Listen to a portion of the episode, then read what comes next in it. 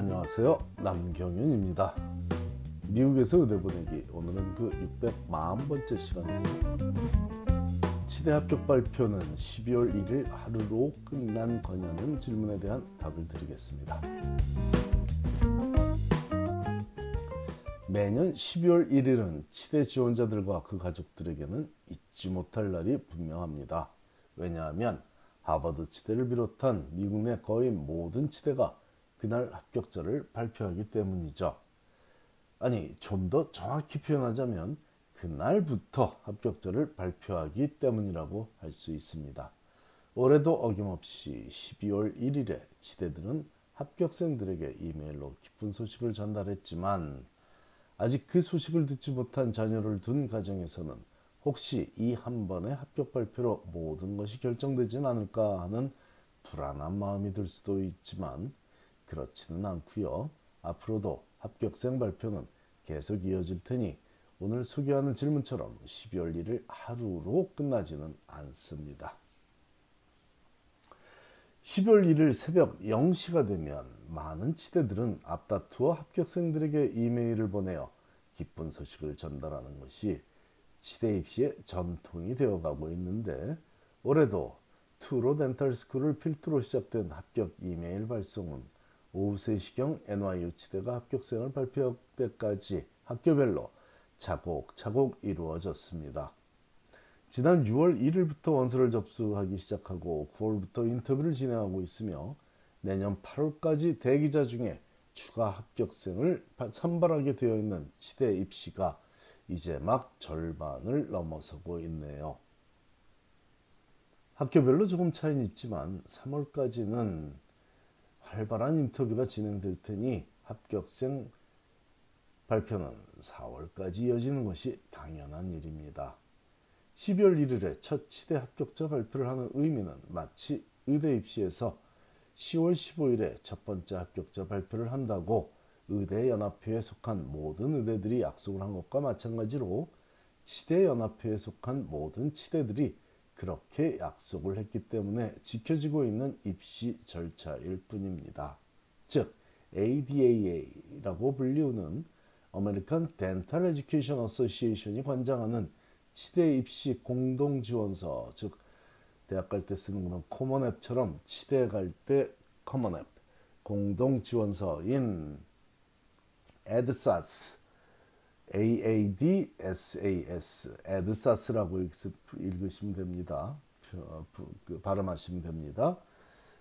어, 뭐의 약자냐면 Associated American Dental Schools Application Service 이거의 약자 AADSAS 자녀들과 얘기하실 때 의대 입시 원서를 AMCAS라고 하듯 치대 입시 원서는 AADSAS라고 하시면 됩니다.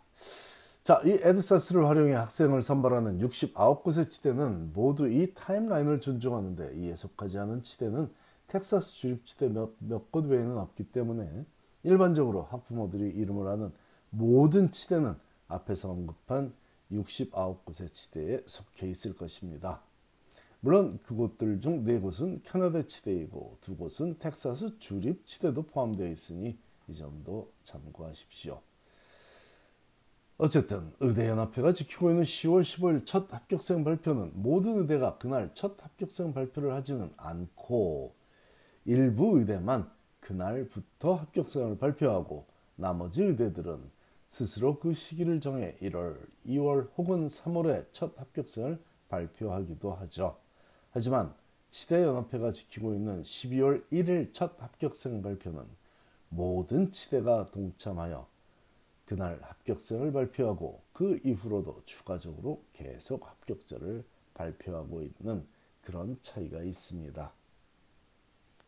그렇다고 12월 1일에 모두 기쁜 소식을 듣는 것은 아닙니다. 합격을 알리는 이메일 대신 대기자 명단에 올랐다는 조금 아쉬운 소식도 함께 전하고 있습니다. 아무 소식을 듣지 못한 학생도 있는데 그 의미를 꼭 나쁘게만 생각할 필요는 없습니다.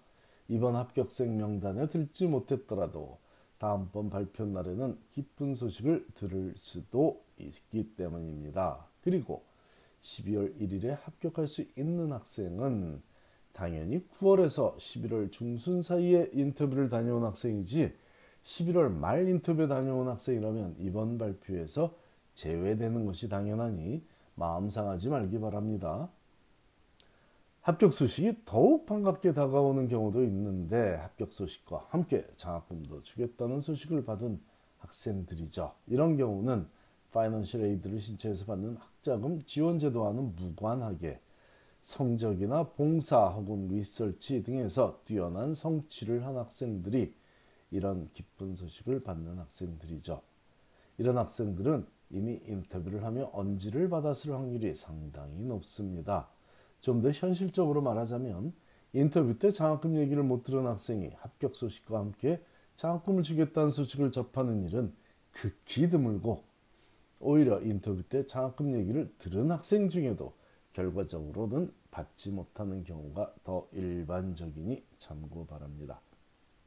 중요한 건 의대 입시와 마찬가지로 치대 입시도 이제 막 절반을 지난 시점이지 끝난 게임은 절대로 아니니 포기하지 말고 성적 관리, 봉사활동, 연구활동, 경제활동 등 본인이 지원서에 적었던 자랑스러운 그 모습을 계속 이어가며 3월까지 이어질 인터뷰에 대비하는 마음가짐입니다.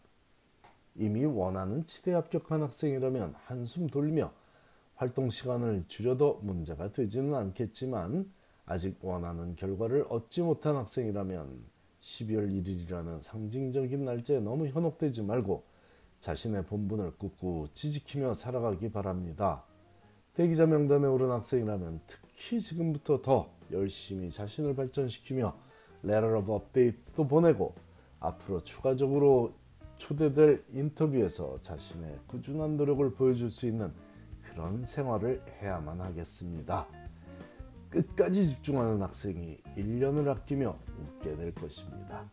감사합니다.